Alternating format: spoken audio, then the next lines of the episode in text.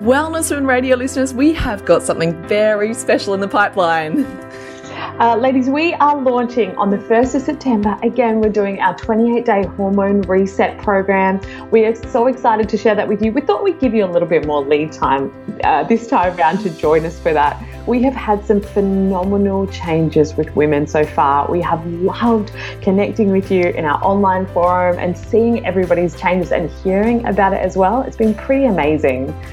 And we are guaranteeing that you're going to love this program. Why? Because it's not just a program about lifestyle and diet. It's just going to be something that is about joining other women on the journey. So it's, you know, that sort of community that helps you change your life because you see other people doing it too. It's going to keep you inspired and keep you on board.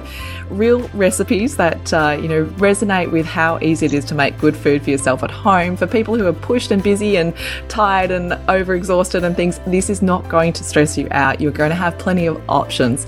And that's what this uh, 28 day hormone reset is all about. It's not just resetting your hormones, it's resetting your views and your beliefs and your, uh, I guess, picture around what health is. And so we are including things like exercise programming and food and nutrition and mindset and you know how you can change your lifestyle into a low tox lifestyle that's going to support your hormonal journey. So we know that you're going to love this program. We hope that uh, you want to find out more.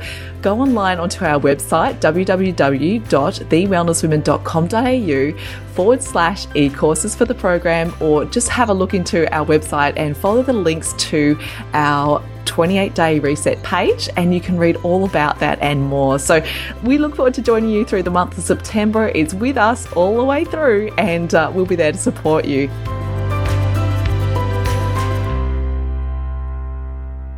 TheWellnessCouch.com, streaming wellness into your lives. Welcome to Wellness Women Radio for the women with big dreams who dare to be different and who want to thrive in health, work, and play.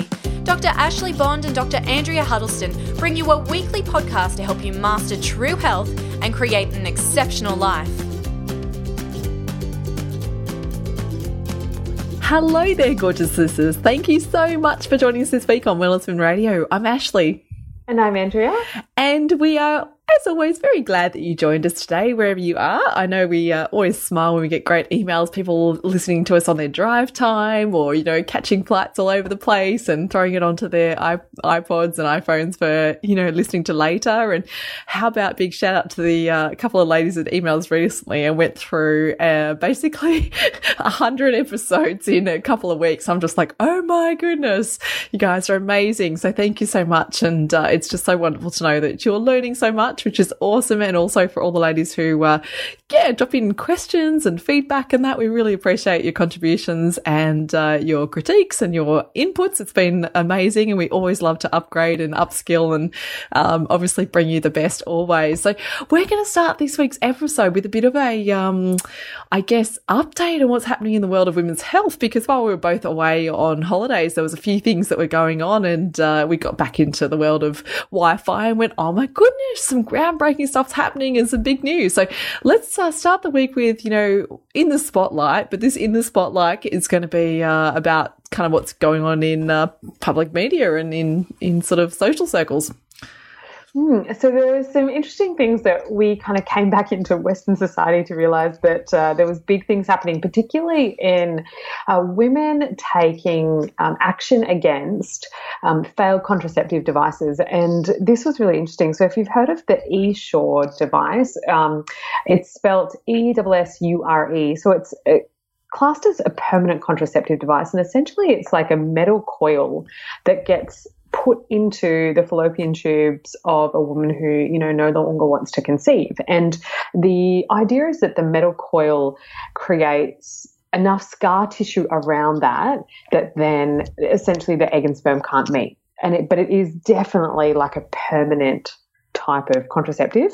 However, there are so many issues with it, and uh, women have been struggling so much for so many years. And uh, some women have been left in permanent states of disability or pain from you know this device it's interesting reading notes from gynecologists who are saying they're spending their entire days just removing them that's all they've been doing for weeks and weeks on end is just removing failed Essure contraceptive devices um, and i just think it's it's a really interesting thing that when we completely go against nature, I think when we transplant something into the body that is so foreign, like this, you know, metal coil that's supposed to be there forever, um, and the things that it does, I, I just don't understand how we can't expect that to be met with issues or resistance. Know, yeah, the yeah. body's resistance because we know that. I mean, if you've got a splinter in your foot, the body, in its great wisdom and intelligence, knows how to mount a, a, an immune response to that.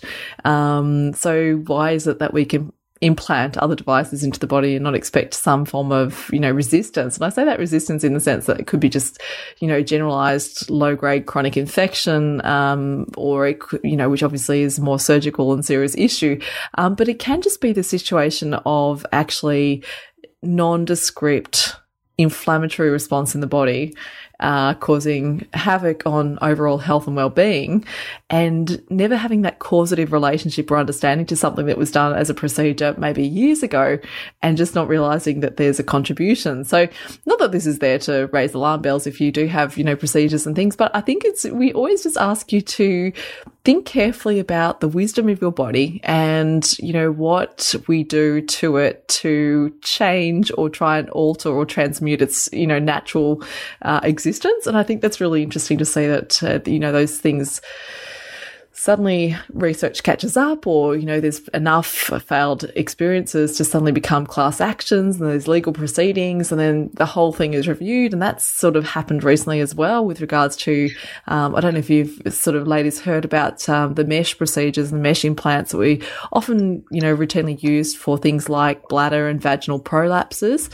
Um, and this you know these mesh procedures have been shown to have some major flaws. And again whilst they have, you know, tried to improve the quality of life of women uh, by using them, uh, it's the biggest challenge has been that unfortunately these devices have been faulty in in major ways, um, eroding, disintegrating, slicing through parts of the vaginal walls, um, mm-hmm. and causing you know major major health concerns. So we absolutely love that there's a constant push to try and find better ways to improve quality of life for women.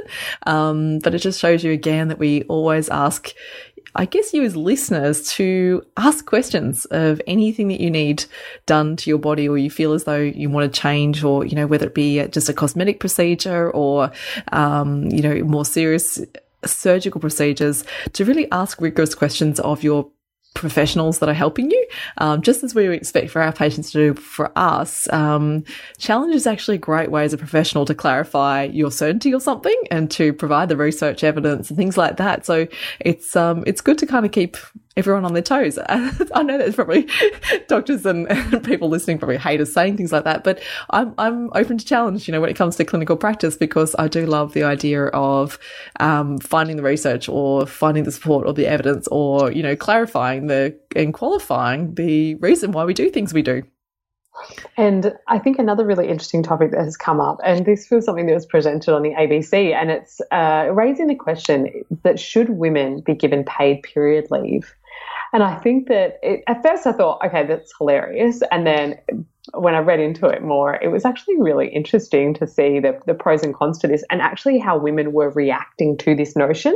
Mm. And it came right off the back of uh, the news article that came out showing that there was a Japanese university that for decades was deliberately altering the scores of students who were trying to get entrance to a medical school and only accepting um, 90% males, um, which was pretty horrendous horrendous. So, you know, it was interesting that then this article came on the back of that. Uh, and there was a not for profit in Melbourne um, that in 2016 actually paid their first period leave policy to some of their employees which I think was amazing. And I love this idea of allowing women the flexibility to work according to the ebbs and flows of their cycle. I think that that is fantastic. I think it's awesome to acknowledge that, you know, maybe there are times of the times of the month that we are more physically and mentally switched on.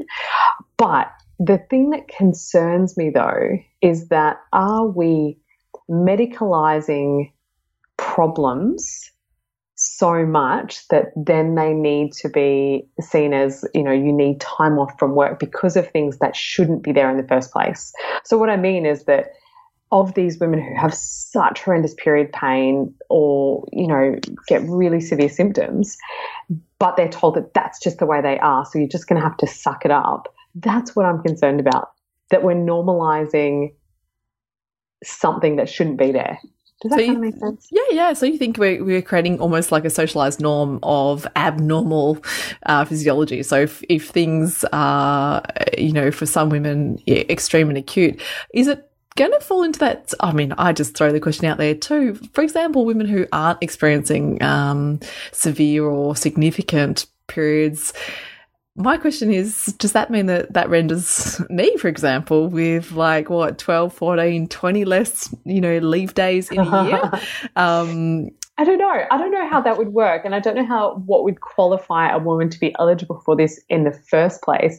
I just think that it would be nice to have an option on the first day or two of your period to be oh. able to opt out of whatever responsibilities that you have in the first place. Totally um, agree, and it's great that it's having a conversation that this um, idea is on the table. It's it's a great talk point, and hopefully, you know, it goes further down through things like employment uh, conversations, so that people can understand that uh, some women do suffer significant. Uh, disability at the times in their cycle. So, I yeah, that's a really cool thing. So these were all things that came up while we were here, there, and everywhere across the planet. So. but that leads us to what we actually really wanted to talk about today, and that was we wanted to give you um, just I don't know a little highlights reel from both of our trips.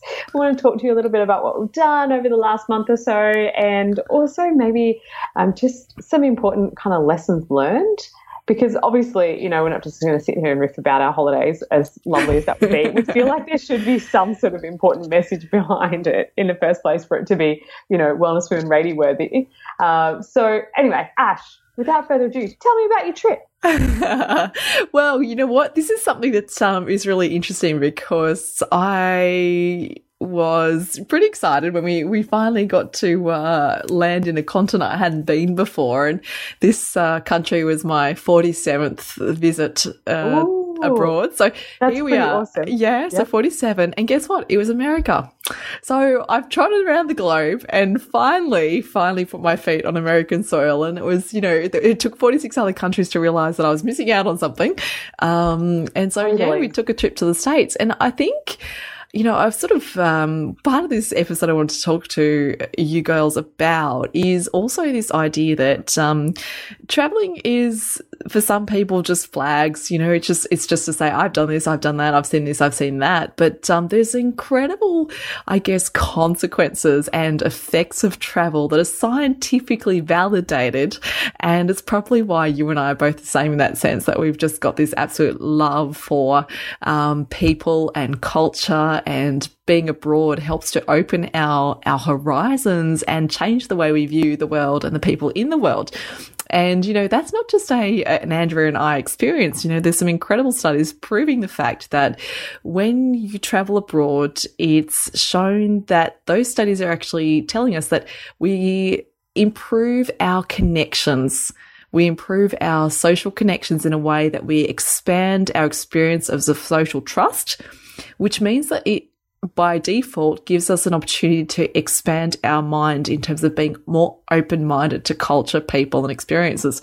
And I just thought, you know, isn't that just so true feeling comfortable around all kinds of people because I actually had this little bit of bias against America. Sorry, all our American listeners. you girls are going to hate me and you, I'm ready for the hate mail. What the hell's wrong with you? Um, but what it was was really to smile and say, what had I resisted so much against America for? Because it's an extraordinary place. I'm, I'm just so glad I finally got there. And uh, we did a, a road trip from San Francisco to Seattle. We got a 27 foot RV, the only way to travel, you know, you got to do the, the so trailer cute. parks. I love it. And, um, you know, my husband, my son Oliver, who's, uh, was 15 months and myself in there trundling along up, uh, through Highway 101 and having an amazing old time. And, um, I can say that I've been a lot of places around the world, some very quirky places, and some of you know the the seven ancient wonders and the seven natural wonders, and some of the greatest peaks and mountains on this planet. Um, and I was just blown away by the Californian redwood forests. And, yes. you know, and so this is something where you think you've seen a lot of stuff and you go, isn't it amazing Mother Nature can still humble us to such a degree um, that I felt insignificant, inconsequential, and in that humbling moment, suddenly so connected to, I guess, the millennia of civilization that's gone before me. Yeah, that's so cool. And it was just a really extraordinary experience. And I think this fits in line with the research that says that when you travel, um, traveling for travel's sake, you know, is in itself an opportunity to grow and to learn. And mm-hmm. to see that through either natural wonders or different cultures or different people, um, it's really phenomenal to see that I can still be learning after all of these years later. Mm. And that was, I think that was one of my greatest um, take homes from the trip was just go, wow, you know, I'm still learning. There's still things that push me outside my comfort zone. There are still things that change the way I view the world. There's still people that startle and astound me everywhere I go in the sense that they've got these incredible stories and these experiences and the sharing and the openness and the kindness. And yeah, it was just, it was wonderful. So, ladies, when we talk, and you'll hear us talk, you know, just in our own personal lives a lot about travel, I think um, if it's something you've never done a lot of, that's totally okay. Because for a lot of people, it is way outside their comfort zone to go and travel abroad because of the differences away from the normal experiences of life. And I would challenge you to go out there. And when I say get ready for the unexpected side effects, there's just things that you can't kind of expect to happen until they happen. And all of a sudden it's like, wow, there's this monumental impact on your life. Um, and that's, you know, undeniable. Anyone who's, who's lived abroad or traveled a lot, uh, will tell you these same stories. And you think, why are they all so wacky? You know, why are all these people always saying, oh, traveling's the best thing ever. Oh my God. You haven't traveled? Why haven't you traveled? Oh, you should travel. And everyone goes, yeah, yeah. What, what's all these crazy people talking about? Travel this and travel that. Oh, they just like to big note themselves. Oh, they're just splashy and throw a lot of money around. No, it's because it just changes the way you see the world. And I think mm-hmm. um, the growth you experience as a human being by throwing yourself out there into these uncomfortable situations, um, expanding your networks of friends, meeting people from all sorts of walks of life, you really do feel richer for it. And um, I'd love to hear your feedback, ladies. If you if you can agree with this or you disagree with this, you know, do you find and have you found that traveling as a whole makes you feel wealthier in life, um, mm. or have you found that you know through negative experiences has broken your trust in life? I'm just really curious to see what your experiences are because obviously I'm only ever surrounded by the positives, but I'd love to know if you have any other thoughts on this uh, conversation. So yeah, that was our trip. That was our, you know, our experience of um, going to America for the first time. So I had this stupid picture of, you know, Eddie Murphy coming to America movie, you know. oh dear. Oh my goodness. That's hilarious. I'm glad that it was different to that. Hey, I have to ask though, and this is this is my own personal bias, and maybe it was the places that I that I went to. When I was in the US, one of the things that really sticks out to me is that I got so sick of eating. Like just the meals were so huge, and you know we eat we eat pretty fresh food over here. Uh, we're pretty lucky that you can get you know salads and all sorts of amazing things anywhere you go. And I found that when I'd order a salad over there, um, it would come like coated in like blue cheese dressing or something, and it's this piece of like limp lettuce and like mm-hmm. you know squishy tomatoes and those sorts of things, and there wasn't much else. But I I just got so sick of eating. Did you experience anything like that? Oh my goodness! You know what? Partly I wish I had so that I could say I'd had the real American experience. But you know what? This is where I challenge that notion of what the real American experience is. Is to everyone listening who you know thinks uh, we're we're all the un-Americans out there, the non-Americans. Um, challenge your idea of what we cliche think certain things are all about because um, we didn't experience that. Why? Well, one, we had an RV, so we had an in-house kitchen, which was really cool. But yeah, two, awesome. we were traveling through three countries that all legalized marijuana. So. so through states, I should say, not countries, through states. And I'm I, like, hang on, where are you going with this? no. So what I think is you've got already some areas of America that were very open minded. They're so progressive. I, for the first time in my life, went to a small town where they had a supermarket the size of Woolies or Coles here in Australia that was all organic. Mm, I kid you not, like so I was cool. a kid in a candy store. I was taking photos of this shop. The people must have thought I was a nut job. But I'm like, oh my God, Pete, have you seen this? There's this entire wall of organic teas and coffees. Oh my goodness, look at this. This is entire wall. And I just could not get over the fact that a whole community had embraced this notion of eating and living organic to warrant having a store of that volume and that size in that town. Um, and it was so exciting. So we kept going from town to town, finding these unbelievable organic cafes, vegan stores. You know, it was so progressive. And I just thought, I've totally missed something here. I thought everyone told me about the sad diet, this, you know, the, the standard American diet of oversized meals and burgers and fried everythings and you know double dip fried Snickers bars and stuff. I missed out on it, so I'm sad to say I'm sorry, but um, no, my experience was something really different. Interesting. Okay, that's great though, um, and I guess it's all relative, right? Because maybe, uh, and it could have been the company that I was with as well is what you expect. I think is probably what you will you know that's the filter that you'll be seeing and experiencing so things as well. That is yeah. so true, isn't it? When you want health, you seek out health. When you don't have a framework, it doesn't matter. And when you just think that food is burgers and fries, you'll find that everywhere you go.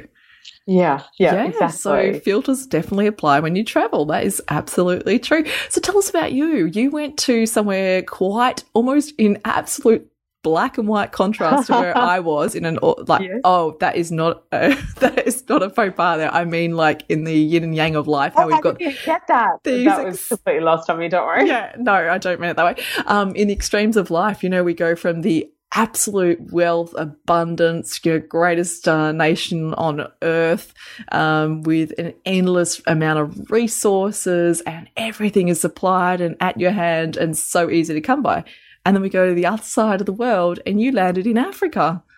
Yeah, yeah. So uh, my husband Dean and I went to Africa for just under three weeks. We were there with my little sister Joanna and her partner Raman and four of their friends, and we kind of did our own sort of version of an African safari. So we hired four wheel drives with the little rooftop tent thingies that pop the tents on the top of the cars, uh, awesome. uh, which was amazing. So we went from Namibia across to Botswana up to Zimbabwe and then kind of back down through that route again.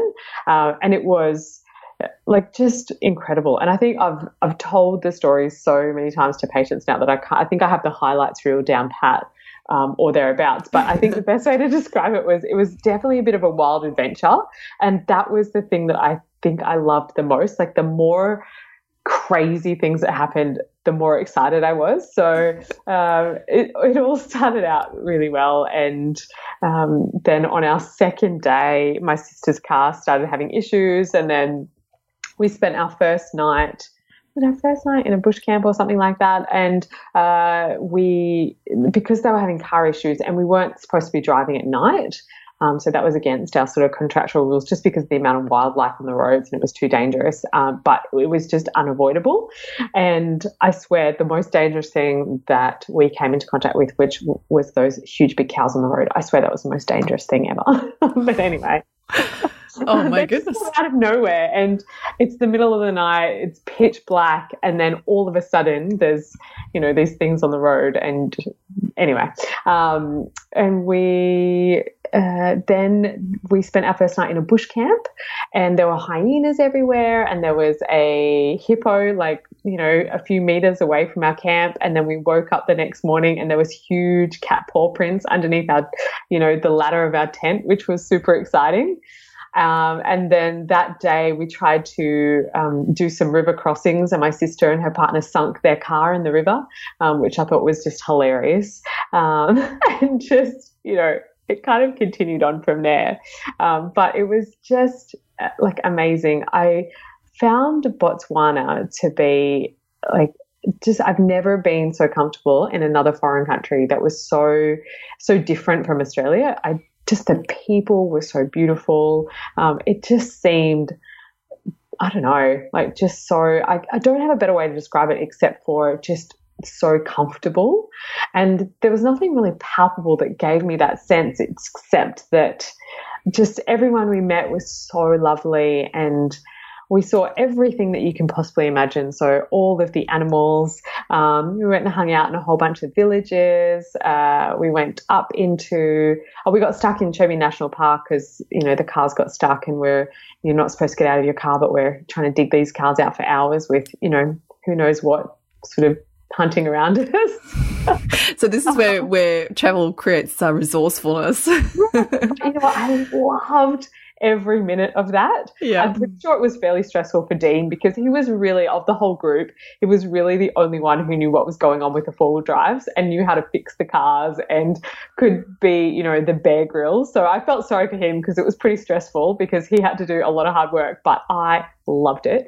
Um, the more kind of crazy stuff, the better. And then we went up into Zimbabwe, which was a bit of an experience. Um, just you know, doing the border crossing, seeing the corruption, seeing all the um, like immigration officials taking bribes and all of those sorts of things, and then getting into the country and realizing that, uh, or erroneously getting there and not realizing that there's no money in the country. So the Zimbabwean dollar or whatever there was no longer exists. So their official country currency, sorry, is now the US dollar, but you can't actually access it from anywhere. You can't draw it out of an ATM, so you have to take it in with you. And it was just uh, a really funny experience to go, okay, so we have no cash. Um, no one wants to accept credit cards because they all want American dollars, understandably. What do we do? um, so, you know, we got to experienced some of that. And there was also elections happening. So there was, um, you know, protests and all sorts of things going on, which also made me realize how uh, amazing it is with our, you know, democratic system here in Australia. It's pretty, we're pretty lucky. Um, and then we went down into Namibia um, and again saw everything. Uh, we spent a couple of days at some orphanages, in particular one called Megomeno Orphanage um, in a suburb of Windhoek, which was incredible. And those kids are orphans for the most part because their parents have died uh, because of HIV/AIDS. Um, but they were like just the most beautiful, happy kids. You know, they have nothing, but they don't realize that they're missing out on anything, and they were just gorgeous. Um, so that was really fun, and um, yeah, Namibia was a very interesting place. I have to say. Um, and I don't know if anyone else has ever experienced this, and not that I want to you know, sully anybody else's experience that might be going there. But I found Namibia to be the most sexist and racist place that I've ever been to. Now, I haven't traveled into, you know, really extremely sort of Middle Eastern countries, but this was, I think, the closest that I've come to it. So, Ash, I think I was telling you that, like, I couldn't even make hotel reservations. So I would call hotels and you know, these are very well known hotels, like, you know, very westernized hotels. And they would tell me that they were full and that there was no availability. And then a minute later, Dean would call and they would happily offer him any room that he wanted. And, and when we'd get to a hotel, if I had any queries, they would ignore me. And I've never experienced that before. And um, it made, it, it was very interesting to kind of sit back and go, I really want to kick up, a, you know, this, get my back up about this, but this is not my country. this is not my culture. Um, what can I really do about it? So that was super frustrating and also really frustrating to see, um, I guess, apartheid still happening. Mm. Um, was pretty confronting. Um, and just hearing the language that white people and the, the names and the labels they used to speak to, you know, the black population, which was just horrific. Um, and I wanted to, you know, in my passionate crusades to, you know, change the world, wanted to jump in there and defend everybody, but that wouldn't be very wise. Now, um, fascinating, right? So again, this massive um, opportunity to shift that cultural perspective and to suddenly see things and realize the injustices and the inequity that's out there. Um, it almost forces you to count your blessings in your own life, doesn't it? Because you just suddenly realize, wow, if I wasn't grateful before, this has really forced that high um, awareness of the things that we just take for granted on a daily life. Exactly. And I had never experienced it before and I was not prepared for it. So, in any of the guidebooks and those sorts of things that we'd read, none of it really describes those sorts of themes. Um, so that was really interesting to be a part of, and also interesting to realize how good we have it here. And I know that we certainly still have a long way to go to have complete gender equality, but in comparison, it's yeah. day and night. It's yeah. absolutely day and night. Um, some funny things that happened. I got bitten by a jackal. Um, As you do when you travel. yeah, got bitten by a jackal. It was my own fault though. Uh, I'm Glad I, you didn't get rabies. no, no, no rabies. Um, I gave myself a mild concussion as well while we were there. Um, I was we were waiting for my sister to ha- to go for dinner one night when this was at the very end of our trip, and I was trying to use up some energy because I hadn't really exercised in a few days. So I was doing box jumps onto the bed in our hotel room because it was really high. and I got a little bit cocky and I fell and I like whacked and bashed my head against the dressing table and then hit it again on the way down. It was pretty funny it would have been hilarious to watch. Dean was very sweet and chivalrous about the whole thing. He didn't just laugh his head off. He actually came to see if I was all right.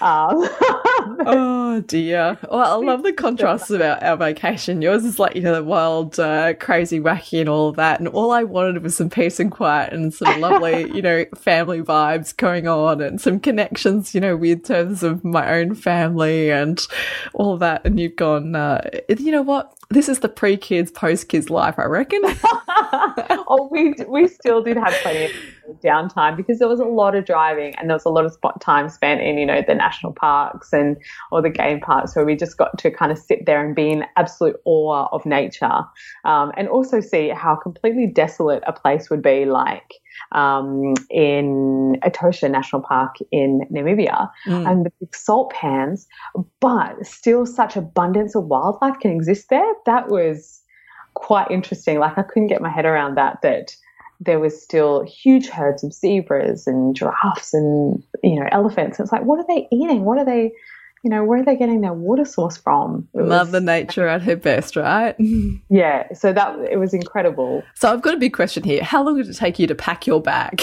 Because you know, when travel, it's like, man, I've just got one suitcase. I've got all my stuff. What am I going to do? How did you pack? Um, so I only took carry on.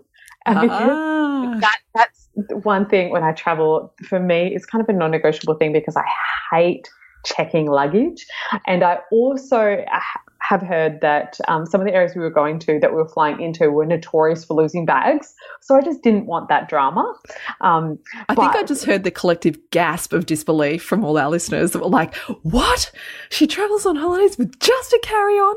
She's only got yeah. a G string and some strings or something. And they're like, how do you do that? um, and it, I kind of had to be prepared for everything because, you know, we were going to be in literally in the middle of nowhere and uh, it was going to be cold like really cold at night like it got down to zero overnight but then it was going to be hot during the day so i kind of needed a bit of both of clothing so i think i did really well with my packing. I think However, you did. I do reckon you offloaded to dean though. I'm just just quietly i, I reckon you sneak, sneaky put all the heavy stuff in dean's bag.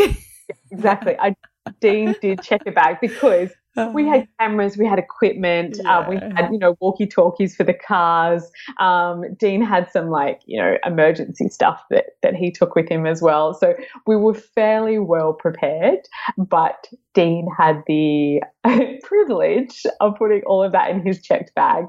Um, I don't know where he put his clothes. He is so low maintenance when it comes to packing. Um, but lucky you. And how about that? Speaking of, you know, low maintenance, um, travel does, there's just something about travel that pushes all the buttons in all the right ways and the wrong ways. Don't you know someone when you travel with them? Uh, yes, there were some interesting moments between my little sister and Dean. Yep, absolutely.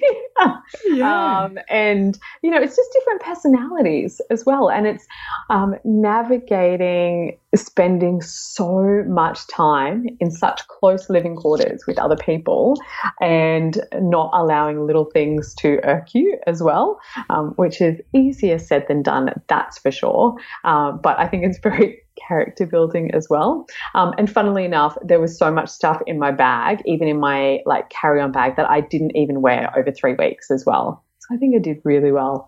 But you're absolutely right. It does like it reminds you of that simplicity um, that is just so nice and, and can be blissful as well. Yeah, and I, the one thing I definitely get from you know being away and and coming back home, not only is the gratitude for where I live and my own home and the bed I mm-hmm. have and all those things that you know sometimes you just grunt and groan about because you're in a daily work grind and it's you know a bit of a all a bit of a chore the whole process of cleaning your house. But then there's the gratitude. I have this opportunity to clean my house. How lucky am I? I've got a house to clean.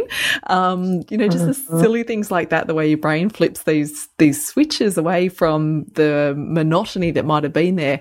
Um, um, and the other thing I really found amazing was that you you come home and I've always found that I become a tourist in my own town again, and I start looking for all the things I haven't seen, and it's really great to reconnect with where I even live because sometimes you just do the same thing, same thing every kind of weekend. You go to the same places. Mm. You only take the same trips to certain places because oh, you saw it advertised on you know on a Facebook post, and you go to the same places because there's events there.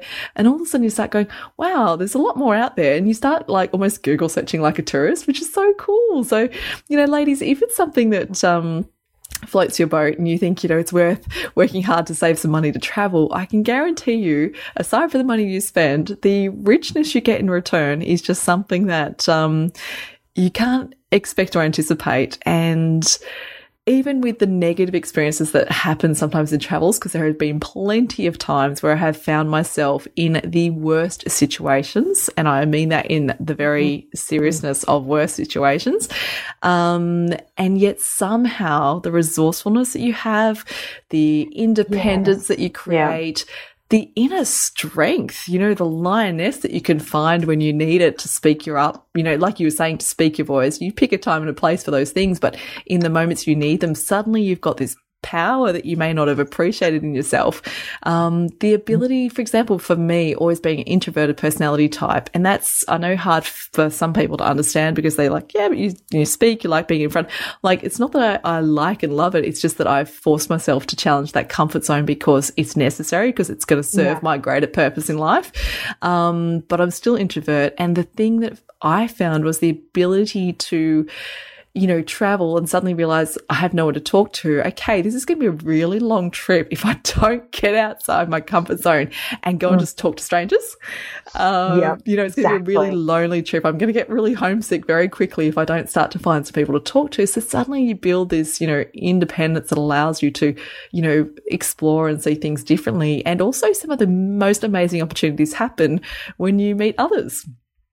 Uh, traveling alone is such a completely different experience to traveling with other people, that's for sure. Um, and just the, it does force you into being more sociable. It forces you into really getting into the culture of the place, which is so cool. Yeah. Um, some of the interesting things that Dean and I sort of learned along the way, we were kind of talking about this, is that we know that we really enjoy traveling so much more if we absorb ourselves in the culture. We're not just about kind of, you know, doing the touristy things and seeing the, I don't know, the spectacles, but we like to really understand the place and try and get into the culture and meet the people and those sorts of things.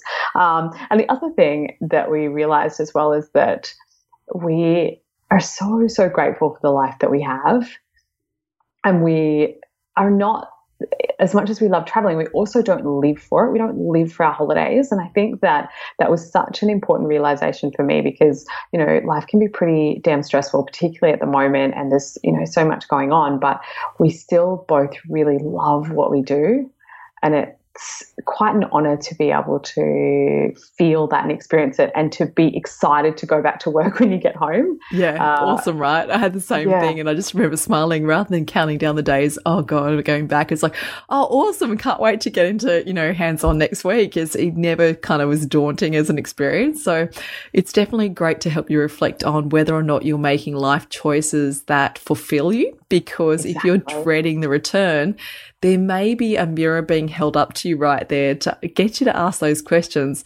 Is this what I'm, you know, here to do? Does this serve me? Is this fulfilling me? And if it's not, why not? And what choices do I need to consider making? That means that holidays are there just to expand my life, not to escape from it. Yeah, exactly. Mm. So, Ash, where is the next holiday? Great question. Because of Oliver and, you know, just some family planning and things, we, we can't commit to big destinations yet. We always, uh, it's really interesting. We always had this notion that the more unusual, more off the beaten track places needed to be done before children. Um, just for the simple reason, if nothing else, is the medical safety um, you know, yeah, yeah. if something were to happen, how far you are, are, from crisis care can determine the outcome. So for us now, just while he's still young, for me, it's really important that we maintain a, an appropriate amount of medical safety that we are so, you know, luxurious to have here in the Western world. And um, so for me, it's more countries to do where there's richness of culture. It can be like America, maybe Japan, um, places where I feel that there's a lot of richness in culture. Um, but yeah, I think it's always nice to, I just have this thing that quarterly we have getaways. So, ladies, if foreign travel is not the big thing because it doesn't fit within your needs or experiences or budget, then what I encourage people to do is every quarter, so that's like, you know, four times a year, um, essentially, that you find ways to make adventure. And that could be a long weekend somewhere. That could be a weekend committed to a certain task or a new experience or a place. Um, but, you know, really go someplace you've never been, even in your own country, because it really does expand you as a person. It does expand your experiences of the beauty that's right, you know, sometimes just around the corner from you. Sometimes next door. Um, so yeah, how about yourself? Have you guys got anything on the cards? Well, we actually need to plan a honeymoon at some stage. Um, so we're, we're sort of talking about that, but we don't know yet. We we do have Japan booked for February, um, so that's locked in. But we're going to try and have a honeymoon between now and then. But who knows? Ladies, um, if you've got some great travel destination uh, tips or advices or places that you think we need to be going, I would love to hear what you have to say. So throw it uh, down on social media and let us know what your favorite places are and, you know, where you found the richest experiences for yourself, you know, what you've grown from or found to be really wonderful, whether it be a natural experience, you know, in amongst nature at its greatest, or whether it be a cultural experience or even just sometimes the social experiences of things that you've done, you know, bars, clubs, cool places across the globe that you think are really uh, places people should check out. Um, I just want to like kind of leave you with one little quote that I always smile at that uh, sits up here in my, my room actually. And it says, you will never be completely at home again once you start traveling because part of your heart will always be elsewhere. But that is the price you pay for the richness of loving and knowing people in more than one place. Oh, that's so lovely mm. and so mm. true as well. Um, okay, so ladies, I would love to also hear your best honeymoon destinations. I will totally take advice from our very wise listeners. Um, so, ladies, we hope that you uh, feel like you're up to date with our, you know, travel and what we've been doing over the last month or so. So we'd love to hear again, what are your best travel tips? Where are the best locations? And also your honeymoon tips too, as well, please. Um, make sure you're communicating with us on Facebook. So facebook.com forward slash the wellness women. On Instagram, we are the wellness women official. Um, ladies, make sure you've subscribed to uh, us on iTunes or whatever, you know, Android um, or smartphone app that you're using so you can get these downloads into um, it automatically for free every Tuesday. And ladies, until next week, be well. This has been a production of TheWellnessCouch.com. Check us out on Facebook and join in the conversation on Facebook.com forward slash The Wellness Couch. Subscribe to each show on iTunes and check us out on Twitter. The Wellness Couch, streaming wellness into your lives.